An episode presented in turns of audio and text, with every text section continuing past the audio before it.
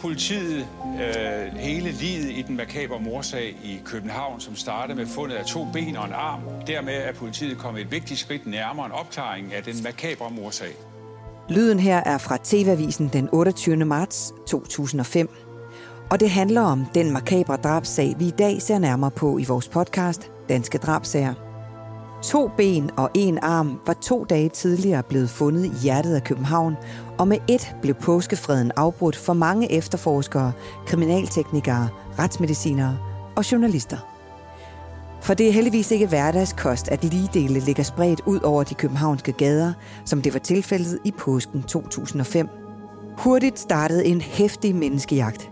Et blodigt puslespil skulle lægges, og en aflåst lejlighed skulle åbnes. Og som du vil høre senere, smuttede en vigtig person ud af bagdøren, netop som politiet kom ind af fordøren.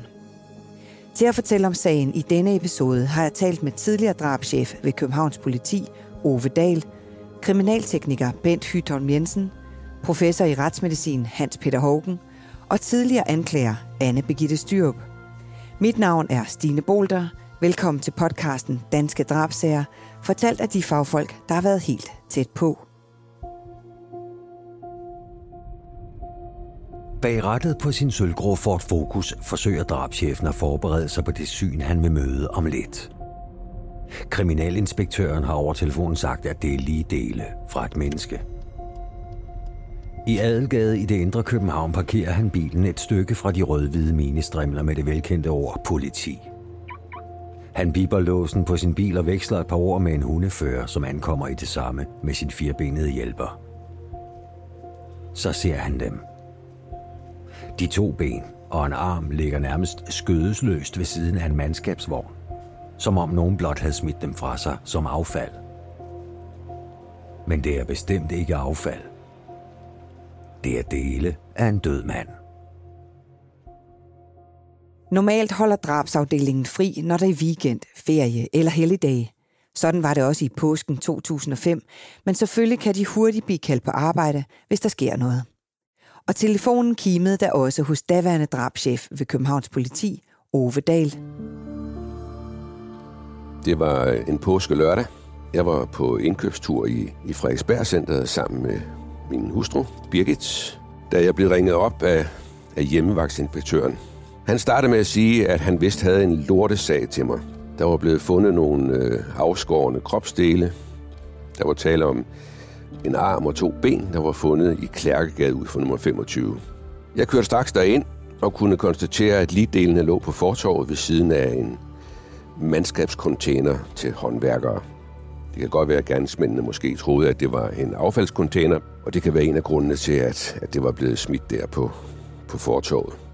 Der var allerede masser af politi på stedet, og der var blevet afspærret grundigt. Retsmediciner, kriminalteknikere og hundefører var blevet tilkaldt. Der var ingen tvivl om, at der var sket en forbrydelse. Delene var skåret af et menneske.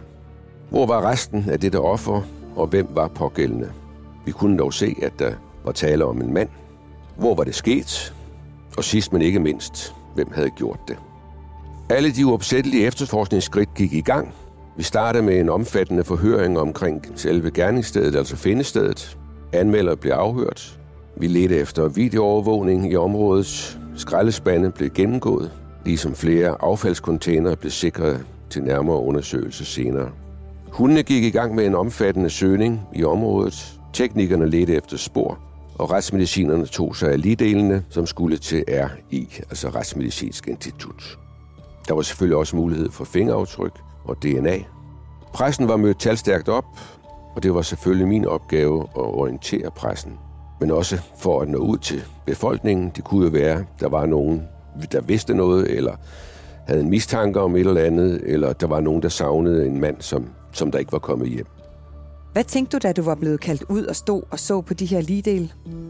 Da jeg kom derud den der formiddag, lørdag formiddag, og så, at der lå de her ligedele på fortorvet, altså, altså det var jo helt altså, surrealistisk, kan man sige, at se, at der pludselig ligger to ben og en arm der og flyder på, på fortorvet. I starten var der faktisk nogen, der troede, at vi talte med et, et vidne, som, som havde set øh, de her dele allerede kl. 5 om morgenen, da pågældende havde været ude og gøre et eller andet. Og han troede, han troede det, var, det var del fra en, en mannequin-dukke. Det var, det var ikke en tanke, jeg havde, da jeg så det. Jeg kunne godt se, at det der, det var selvfølgelig rigtig ja, lige del, så det var ikke... Men vi overvejede og tænkte også på, at hvor pokker kunne det stamme fra. Vi havde også, øh, vi havde også tidligere haft en sag, en helt mærkelig, en helt mærkelig sag ude fra øh, Bispebjerg et eller andet sted, en, en eller anden bakke, hvor, hvor der var nogen, der havde, der havde lavet et, et indbrud på Retsmedicinsk Institut, og de havde faktisk været inde og stjæle nogle ligedele, og dem havde de gravet ned deroppe på bakken. Det, man skal forestille sig, det var, at det sådan stak et ben op og en fod, man kunne se op på den bakke. Øh, om det kunne være sådan noget, altså om det kunne være nogle dele, der var, var stjålet, det tænkte vi også på. Vi snakker også om det. Kriminalteknikerne blev tilkaldt, så findestedet kunne undersøges, og der kunne blive indsamlet spor og beviser. Kriminaltekniker Bent Hytholm Jensen husker tydeligt, da han fik det første opkald om sagen. Da jeg tager telefonen, så får jeg at vide, at øh, man inde i Klærkegade, inde i København K, har fundet to ben og en arm. Og så vil man selvfølgelig gerne have kriminalteknikere ind lave en gerningsundersøgelse for at finde ud af, hvad drejer den her sag sig om? For det er jo noget usædvanligt, at øh, man finder lige det liggende i, i, i, sådan frit fremme inde i byen. Så der kommer et øh, hold kriminalteknik ud, og de træffer så efterforskningslederne derude. Øh, og det var ganske rigtigt. Der lå to afsavede ben og en afsavet arm. Og, øh, og umiddelbart så kunne man jo ikke lige finde ud af, hvor, hvor resten af, af, af den afdøde måtte befinde sig. Men man laver en fotodokumentation, altså kollegaerne inden for, for dragsafdelingen eller ordenspolitiet, de har lavet afspæring derinde i et, et, et sådan forholdsvis stort område, og der bliver søgning med hundene og den slags ting. Men øh, man øh, fotograferer de her ligedele, og så bliver de bragt ind på Retsmedicinsk Institut, hvor man laver en nærmere undersøgelse for at se, øh, hvordan og hvorledes er, at de blev parteret, eller hvad, hvilke værktøjer kan der være brugt i forbindelse med, med af, altså, øh, parteringen. Og der kan man så se, at der er nogle savspor, så der tyder, på, at der er brugt en sav i hvert fald, som minimum. Ligedelene blev kørt til Retsmedicinsk Institut på Østerbro i København, hvor obduktionen gik i gang. Professor i retsmedicin Hans Peter Hågen fortæller. De blev lagt op på obduktionsbordet, og så ser man på dem, man måler dem, de bliver fotograferet, og man er navnlig interesseret i der hvor, skal vi sige, den ender af arme eller ben, der er skåret af. Er det her sket i lede? Altså er det blevet skåret pænt af i lede, eller er det bare blevet savet over? Det kan give os en, et fingerpege om det, der er en, der i gårsøjne har forstand på partering, gårsøjne slut, eller om det er en person, som ikke er vant til at skære i for eksempel døde dyr. Kan du huske, hvordan det var skåret i den her sag? Det var, det var savet over. Se, det var, det var savstriber i knoglen. Den første dags intensive efterforskning blev afsluttet, og det fortæller Overdale om her. Sidst på dagen, der valgte vi at stoppe efterforskningen. Vi kunne ikke rigtig komme videre. Vi manglede resten af livet, og vi manglede også en identitet på offeret. Og det med identiteten, så, så er det umådeligt svært at, at vide, i hvilken retning man skal gå, når ikke man har en identitet på den pågældende, der er blevet slået ihjel. Der var folk på arbejde om søndagen, og jeg lod mig orientere, hvis der var nyt, men der skete umiddelbart ikke noget interessant. Natten mellem søndag og mandag, omkring kl. 1, blev jeg igen ringet op af den samme hjemmevagtsinspektør, som fortalte, at han stod lidt længere nede af Adelgade bag en grøn dør, inde i en baggård, hvor der fundet nogle flere ligedele. Det var en privat hundelufter, der havde anmeldt det. Det var i øvrigt sådan, at Næsten ud for den grønne dør, der havde jeg haft min bil parkeret dagen i forvejen, da jeg havde været derinde, uden at vide, at der altså derinde lå nogle yderligere nogle lige dele. Igen bliver der tilkaldt retsmedicin og kriminaltekniker. Det viste sig at være resten af livet, som var savet i stykker. Hovedet var næsten skilt fra kroppen, og den anden arm var savet helt af. Sammen med disse ligedele blev der også fundet en spraydåse uden låg. De sidst fundne ligedele blev kørt på retsmedicinsk med henblik på ligesyn og senere obduktion. Jeg kørte selv med derud, og nu kunne vi konstatere, at der var tale om en mand på cirka 40 år, men vi vidste jo ikke, hvem han var. Og det var jo den næste gåde, der skulle løses. Udover at finde ud af, hvem denne mand var, så skulle efterforskerne også finde ud af, hvorfor han var blevet slået ihjel og bagefter parteret. Da vi fandt resten af delene endnu inde bag den der grønne dør og hoved og torso, som i øvrigt var, hovedet var sådan helt fuldstændig overplastret med stiksår i, op i hovedbunden og i ansigtet. Det var, det var, også, det var også lidt underligt. Men, men først og fremmest regnede vi selvfølgelig med, at grunden til, at det var blevet skåret i stykker, det var for, at det var på den måde var nemmere at skaffe sig af med det. Men altså, de har jo virkelig ja, de, de har jo handlet lidt i panik og lidt i affekt, og bare det, at de vælger at smide de der to ben og en arm op på fortorvet øh, første gang, de går ud med noget, og så skal de finde et sted til det andet. Altså, de kunne jo have, have gjort det sværere for os ved måske at skaffe det rigtige af vejen, så det er ikke sikkert, at vi nogensinde havde fundet det. Det er jo blandt andet det, vi altid siger.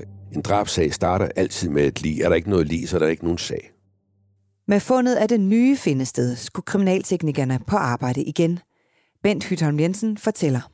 Der er vi jo så ind igen og lave en gerningsstedsundersøgelse, og så øh, har man ligesom fået samlet alle delene, og så bliver der lavet en obduktion øh, ude på Retsmedicinsk Institut, hvor kriminalteknikerne også er med, øh, og der undersøger retsmedicineren selvfølgelig den, den afdøde. På Retsmedicinsk Institut stod de som sagt klar til at se på hele livet nu, hvor de sidste ligedele var blevet fundet. Retsmediciner Hans Peter Hågen fortæller. Så lægger man delene op igen på bordet. Det, man har fået først ind, bliver lagt op på bordet igen. Og de andre løse øh, og lægemstæle bliver også lagt op. Og så bliver det lagt sammen, og så ser man simpelthen, passer de her sammen. Altså, de savspor, der øh, er på den øverste del af det tilbageværende overarmsknogle, passer det med savsporene, der er på den nedre ende af det afsavede arm. Altså, man, man prøver at få tingene til at passe sammen. Det er nærmest puslespil. Det er den første ting, vi gør. Og så med hensyn til det videre forløb, for at være sikker på, om det er lægemstele fra den samme person. Det er, at der så bliver lavet DNA-undersøgelse på hver eneste lige del. Og det skal jo så bonge ud med den samme DNA-kode på alle delene, for at man er sikker på, at det tilhører den samme person. Så det er med hensyn til delene. Men derudover så må man jo sige, at vi også havde som sædvanligt stor interesse for dødsårsagen. Og her viste det sig, at offer havde talrige snit og stiksår på halsen. Og hovedet var ikke skåret helt af, men det var sådan skåret delvis af. Og det vil jo sige, at her var det lagt dybe snit på halsen. Og det dømmer han af. Så dømmer man af forblødningen fra de store øh, halspulsårer. Og det går hurtigt. Umiddelbart var der ingen savnet. Kunne den dræbte være en turist, eller være i Danmark af en anden årsag? For at få hul på efterforskningen tog Ove Dahl og hans folk et særligt knep i brug. Vi besluttede at fotografere mandens hoved og ansigt, for inden havde vi søgt at dække de værste skader. Disse billeder blev efterfølgende brugt til offentliggørelse i pressen i et forsøg på at få mandens identitet. Anden påskedag om morgenen blev der tilkaldt noget personale fra min egen afdeling med en holdleder, som kunne overtage sagen. Og det var også dagen, hvor den afdødes foto blev offentliggjort. Det strømmede ind med henvendelser fra offentligheden, men umiddelbart uden resultat. Tirsdag morgen rettede en kvinde henvendelse og oplyste, at hun var overbevist om, at den dræbte var identisk med hendes tidligere kæreste. Det viste sig at holde stik. Han blev endelig identificeret ved hjælp af et tandkort. Han var i øvrigt taxichauffør. Der lå mange overvejelser bag at vise et billede af den dræbte mand i pressen. Det der med at vise et offentligt et billede af en død mand, det, det kan jeg godt forstå, at det, er der måske nok nogen, der vil synes, det er måske lige at gå over grænsen. Og jeg har stor forståelse for, at der, altså når sådan et billede toner frem på en tv-skærm, og det, og det bliver på den måde, at, at man bliver orienteret om, at ens nærmeste måske er, er blevet dræbt eller er omkommet. Det er ikke, det er ikke rart, men, men til det vil jeg bare sige, der er ikke noget at gøre ved det.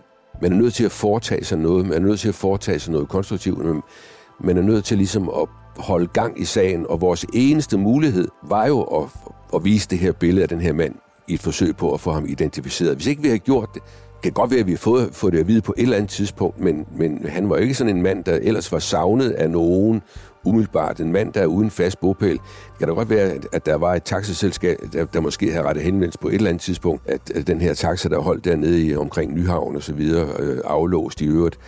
Men det er jo et efterforskningsskridt, som nogle gange er, er nødvendigt, selvom det kan gå, gøre ondt på nogen. Imens havde efterforskerne haft travlt med at finde frem til, hvem taxachaufføren var, hvem han kendte, og især om han havde nogle fjender. Ved hjælp af pressen og offentligheden blev både hans taxa og hans private bil fundet. Han var i øvrigt øh, uden fast bopæl, da han var lige var flyttet fra en pige. Efterforskningen fortsatte med afhøring af relevante personer, ligesom vi fortsatte en massiv forhøring omkring de to findesteder, hvor ligdelene var fundet. Gerningsstedet måtte jo være et sted i nærheden. Først om onsdagen kom der rigtig skred i sagen. Flere vidner blev truffet, og de kunne give nogle vitale oplysninger, som peger på Adelgade nummer 63 som et muligt gerningssted. Et vidne havde set taxiføren ringe på i nummer 63, og han havde spurgt efter en sort mand. Det var dog nogle dage siden. Et andet vidne havde om fredagen hørt skrig og larm og høj musik fra en af stuelejlighederne i nummer 63. Ved en søgning i registret, altså folkeregistret på hele nummer 63, blev der truffet en sort mand, som boede på anden sal. Han blev hurtigt slået ud som mistænkt, men han kunne i stedet oplyse, at der boede en sort mand i en af stuelejlighederne. Der var tale om i alt tre små stuelejligheder, som alle blev gennemgået. Der blev ikke fundet noget mistænkeligt i de to første.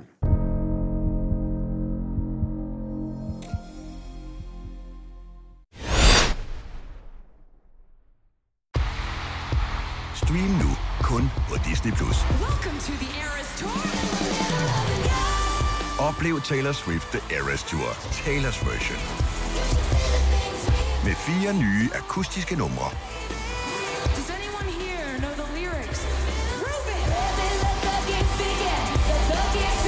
Taylor Swift The Eras Tour, Taylor's version. Stream nu på Disney Plus fra kun 49 kroner per måned. Abonnement kræves 18 plus. Hvem kan give dig følelsen af at være kongen af påsken?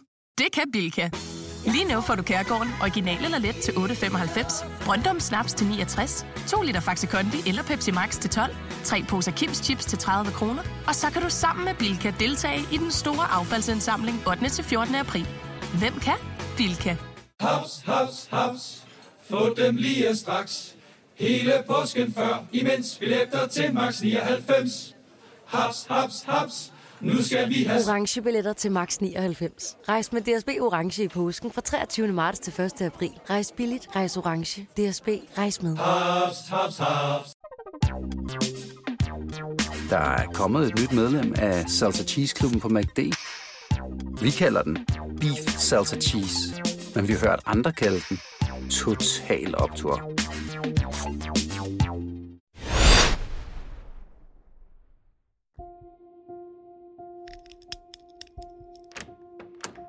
Da låsesmeden åbner for den lille lejlighed, står stanken i næsen. Tomme ølflasker, madrester og beskidt tøj flyder overalt i den sparsomt møblerede lejlighed. I køkkenvasken finder de et stort antal knive, som er forsøgt vasket rene. Og der har været en mindre ildebrand i lejligheden. Det hele ser meget mystisk ud. Kriminalteknikerne iklæder sig deres sædvanlige beskyttelsesdragter, mundbind, hårnet og blå plastikfutter til skoene, før de træder ind i stuelejligheden. De går minutiøst og systematisk til værks, og pludselig er der et spor.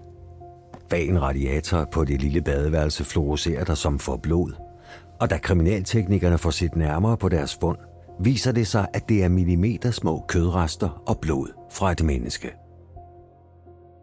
Det virkede, som om politiet var på rette spor, og at tampen brændte meget varmt. I den tredje lejlighed var der låst, og ingen svarede, så politiet fik tilkaldt en låsesmed, som kunne åbne for efterforskerne. Ovedal fortæller. I den sidste lejlighed blev der ikke truffet nogen hjemme. Ifølge folkeregisteret skulle det være en kvinde, der boede på stedet. Lejligheden lignede en, øh, en svinesti. Det flød med madrester, tomme flasker. I køkkenvasken lå der flere store knive, der lugtede ligeledes af ildebrand. Kriminaltekniker Bent Hytholm Jensen fortæller om de begivenhedsrige dage og undersøgelserne af lejligheden. Den her sag, den blev kørt med det, vi, kender, øh, vi kalder en koordinatorsag. Og det vil sige, at, øh, at sagen bliver styret af en erfaren, dygtig kriminaltekniker, med, øh, som er vældig blandt kollegaerne. Han er ligesom, hvad skal man sige, ledelsens forlængede arm. Og så var vi inde og holde noget briefing, der man lokaliserede jo, hvilken lejlighed der var tale om. i første omgang, øh, så de teknikere, der var derinde der, de kom ud øh, og sagde, at øh, der er ikke meget, der tyder på det derinde, men så da de gik ind igen og brugte noget specielt lys, så nede bag en radiator, så fandt man nogle mikroskopiske blodpletter og nogle vævsrester og sådan noget. Så altså, jeg kan da huske, at Oda blev da utrolig glad, da de kom ud og sagde, at det er sgu her. Øh, og så gik de rigtig i gang, og så blev der fundet rigtig mange spor. Da først man gik sådan til makronen, kan man sige. Hvad fandt man så mere i lejligheden? Altså, det, som jeg har forstået det, eller nu er jeg ikke selv inde i lejligheden, men altså, det var nærmest en svinesti. Der lå knive og alt muligt op i væsken, øh, og det løb flød med ølflasker og alt muligt. Og der lugtede forfærdeligt ind i lejligheden. Øh, men man testede selvfølgelig for blod rundt omkring og forskellige steder der, og, og fandt reaktion, og sikkert man selvfølgelig prøver derinde. Øh, og så viser det sig, at, at når, når man laver DNA, at det er så hidrør for, for, for, for den afdøde. Men selve badeværelset var meget pænt rengjort. Der var gjort rigtig meget rent. Øh, nu kan jeg ikke huske, om man havde luminol på daværende tidspunkt. Øh, det er jo en væske, som man kan benytte øh, til at sprøjte på, hvor man måske kunne forestille sig, der var gjort rent. Hvor man har tørret blod af. Og, og hvis i fald, at øh, der er stadigvæk er tilstedeværelse af blod, så fluorescerer det, fordi det går i forbindelse med hjernet i blodet. Og nogle gange kan der være noget fejlreaktion. Det kan være skurepulver eller andre forskellige ting, som kan give en fejlreaktion. Men så tager man selvfølgelig nogle prøver, og så øh, tester for, og hvis det reagerer som for blod, jamen så til, øh, sikrer man nogle prøver, sender ind til restgenetisk afdeling, fordi det er dem, der kan afgøre, om der er tale om blod, om der er tilstrækkeligt meget blod til, at man kan lave en DNA-analyse.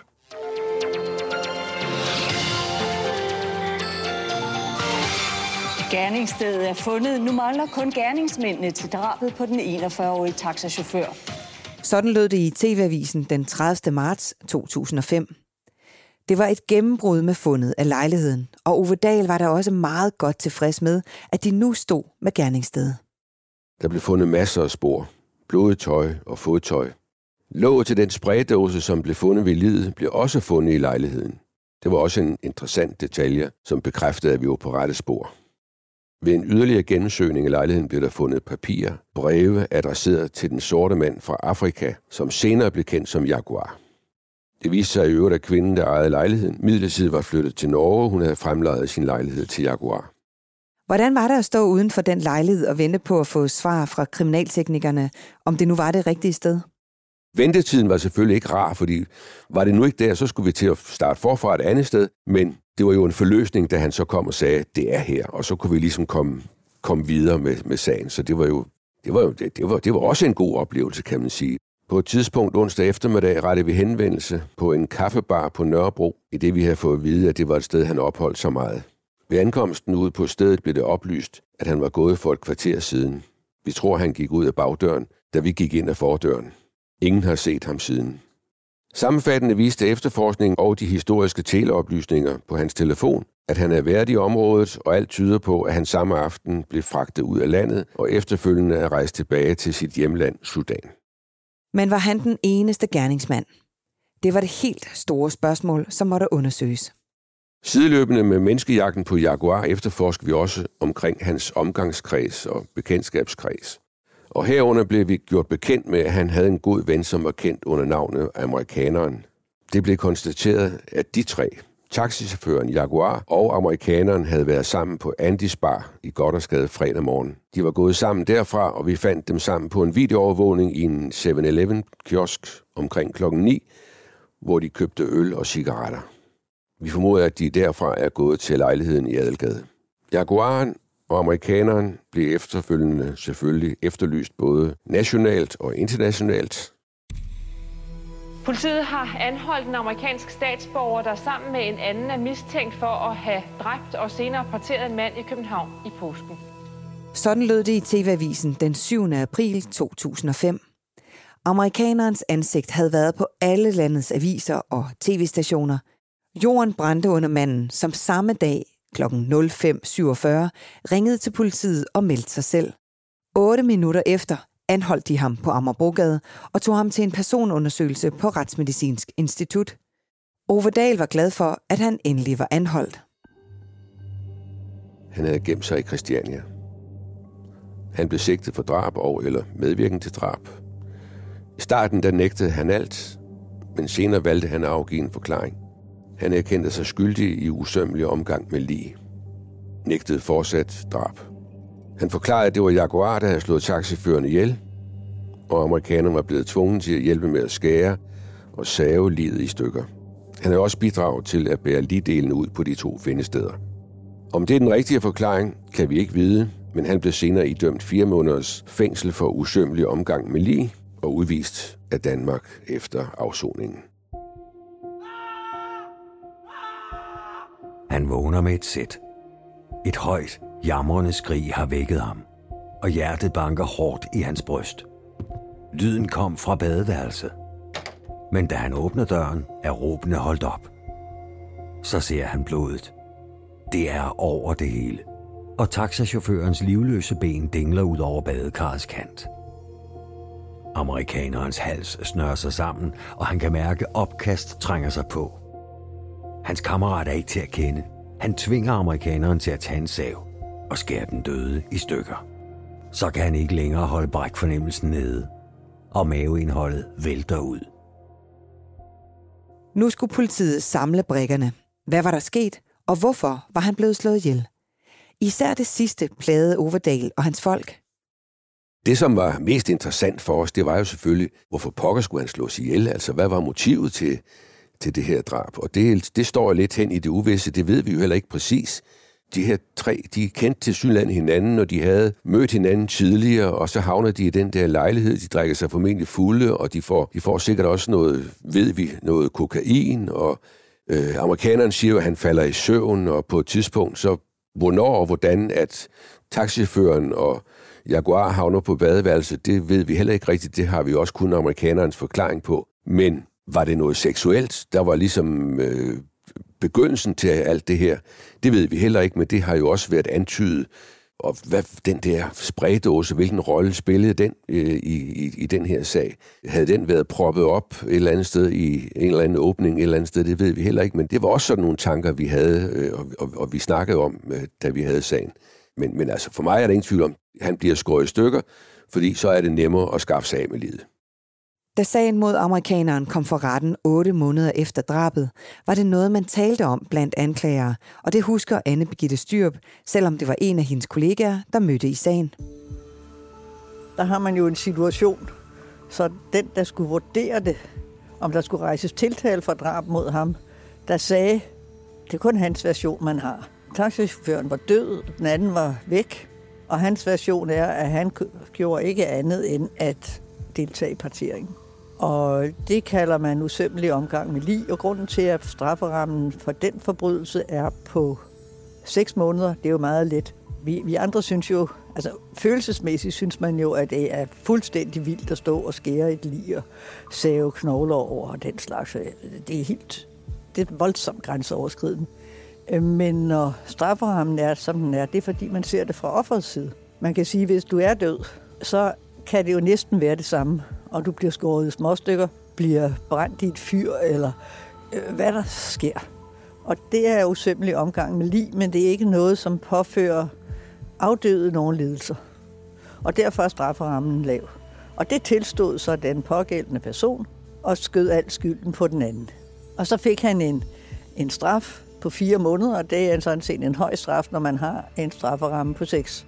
Men hvis nu vi, øh, hvis hun nu havde fundet den anden gerningsmand, han kunne lige så godt have fortalt den fuldstændig samme historie. Indrømmet, at han havde været med til at partere livet, men det var den anden, som havde slået ham ihjel med kniv. Og ingen af dem havde noget særligt at gøre med den her taxachauffør. Altså det var sådan noget, de havde mødt hinanden på en bar, og, og hvad der egentlig overhovedet var årsag til det her, det er der ingen, der ved. Var det røveri? Var det... Ja, det kan være hvad som helst. Men i hvert tilfælde Øh, var det ikke sådan, at der er noget grund til at tro mere på, at det kunne være den ene frem for den anden. Så der ville man jo have stået i den præcis samme situation. Et rum, der er tre personer til stede. Den ene bliver dræbt, og A siger, det var B, B siger, det var A. Og der er ingen beviser. Begge er indsmurt i blod, men det er kun den ene af dem. Og man kan ikke bevise nogen former for medvirken, for begge siger, at pludselig gik han amok med en kniv. Så vil det, fordi enhver tvivl skal komme tiltalt til gode, så vil det ende med, at begge bliver frifundet. selvom det nødvendigvis er den ene af dem. Det kan ikke, være, det kan ikke ende på anden måde, at man er nødt til at frafalde drabstiltalen for ham, man havde, og sige, at vi, vi må tage hans forklaring for gode varer. Men den anden, hvis han var der, kunne have sagt præcis det samme, og derfor kunne man have risikeret, at ingen af dem blev dømt for drabet, og begge blev fik fire måneder for usømmelig omgang med liv, hvad der er jo dybt utilfredsstillende. Men vi holder jo meget, meget fast i, at der ikke må være rimelig tvivl. Hvis vi har en medvirkende sag, så er det straks noget andet. Altså hvis man ligesom kan sige, at den ene var med til den andens drab, ved råd eller død eller et eller andet. Men hvis der slet ikke er tale om det, og anklagemyndigheden ikke kan... Der var jo ingen vidner, så ville den ende sådan. Og det er ikke fordi anklagemyndigheden ikke meget gerne ville have rejst den, men der var ikke de beviser, der skulle til. Er det også det her, vi kalder for at hellere lade 10 skyldige gå fri, end en uskyldig øh, bliver dømt? Det kan man sige, men altså selve princippet, som jo går igen i stort set alle demokratiske øh, retssystemer, er, at tvivlen skal komme tiltalt til gode. Og det er også derfor, at voldtægtssager ender. Det er jo ikke, fordi man ikke tror på kvinden, øh, hvis, det er, hvis man kender hinanden. Men hvis der kun er to forklaringer, så er det jo svært. Altså hvis det står 50-50, så vil en skal enhver tvivl komme tiltalt til gode. Og så bliver han frifundet, selvom man ikke tror, at kvinden lyver. Og det tror jeg nok, hvis det, er, hvis det var en selv, eller ens nærmest, der skulle tiltale, så ville man synes, det er et rigtig fint princip. Men indimellem kan det være frustrerende selvfølgelig. Amerikaneren blev udvist af Danmark, efter han havde afsonet sin straf på de fire måneders fængsel. I retten beskrev den 35-årige amerikanske mand parteringen som redselsvækkende. Han havde følt sig truet af Jaguar, og da dommen blev læst op, lagde dommeren vægt på den del som en formidlende omstændighed, da hun sagde, du var chokeret og bange for selv at være i fare, hvis du ikke gjorde, som Jaguar sagde. Jaguar selv vil for altid være efterlyst, og kan så længe han lever, strafforfølges for drabet. Når Ove Dahl i dag ser tilbage på sagen, er der én ting, han måske ville have håndteret anderledes, hvis han havde kunnet. Når man så tænker på det sådan lidt i bagklodskabens klare lys, så skulle jeg måske have holdt det hemmeligt, øh, så længe som det nu overhovedet var muligt. Men pressen var jo kommet derned, og de havde jo hørt det, de havde set det. De stod derude på den anden side af, af fortorvet øh, med en 15-20 medarbejdere osv. Altså når jeg siger sådan her, så er, det, så er det selvfølgelig fordi, det kunne være, hvis jeg nu havde kunne holde det hemmeligt i nogle timer, så kunne det være, at vi kunne have fået Jaguar. Det havde selvfølgelig været, været langt det bedste. Men vi ved så i øvrigt også, at der mens vi arbejdede dernede, var der faktisk nogle, nogle af hans venner, som var bestilt til at komme og gøre mere rent derinde, som var kommet forbi og havde set, at politiet var der og var kørt igen. Så de var jo orienteret om, at der var ved at ske noget. Så jeg valgte at gøre det der med at gå ud og, og fortælle, at nu havde vi fundet gerningsstedet. Også for ligesom at skabe ro omkring det, så vi kunne få lov til at arbejde i fred. Hvad vil der ske, hvis Jaguar en dag bliver fundet og siger, at det var ham, der blot havde hjulpet amerikaneren? Det er et spørgsmål, som mange igennem årene har stillet. Også Ove Dahl har fået det spørgsmål flere gange. Jeg har det jo sådan med den her sag, at det havde selvfølgelig været optimalt, hvis vi havde fået amerikaneren og Jaguar samtidig. Altså hvis de var blevet anholdt samme dag, eller i hvert fald inden for sådan en rimelig tid, så havde man om ikke andet kunne spille deres forklaringer ud mod hinanden og på den måde prøve at bygge sagen op, for at finde ud af, hvem der spillede hvilken rolle i den her sag. Fordi det er jo rigtigt, at vi har kun amerikanernes ord for, hvad der rent faktisk er sket. Og det kan jo godt være, at Jaguar han måske vil, vil, vil sige det samme. Det, det, det, det ved jeg ikke noget om, men det er, jo, det er jo betingelserne, og der er ikke rigtig noget at gøre ved det. Jeg havde, også, jeg havde måske også håbet og ønsket, at man i stedet for øh, vælge at rejse tiltale for usømmelig omgang med lige, at man også havde fastholdt den sigtelse, som vi havde rejst, og så rejst tiltale for drab eller medvirkning til drab, og så prøve det i retten, fordi så kunne retten jo have taget stilling til, om det var det ene eller det andet i relation til amerikanerne. Men sådan blev det ikke.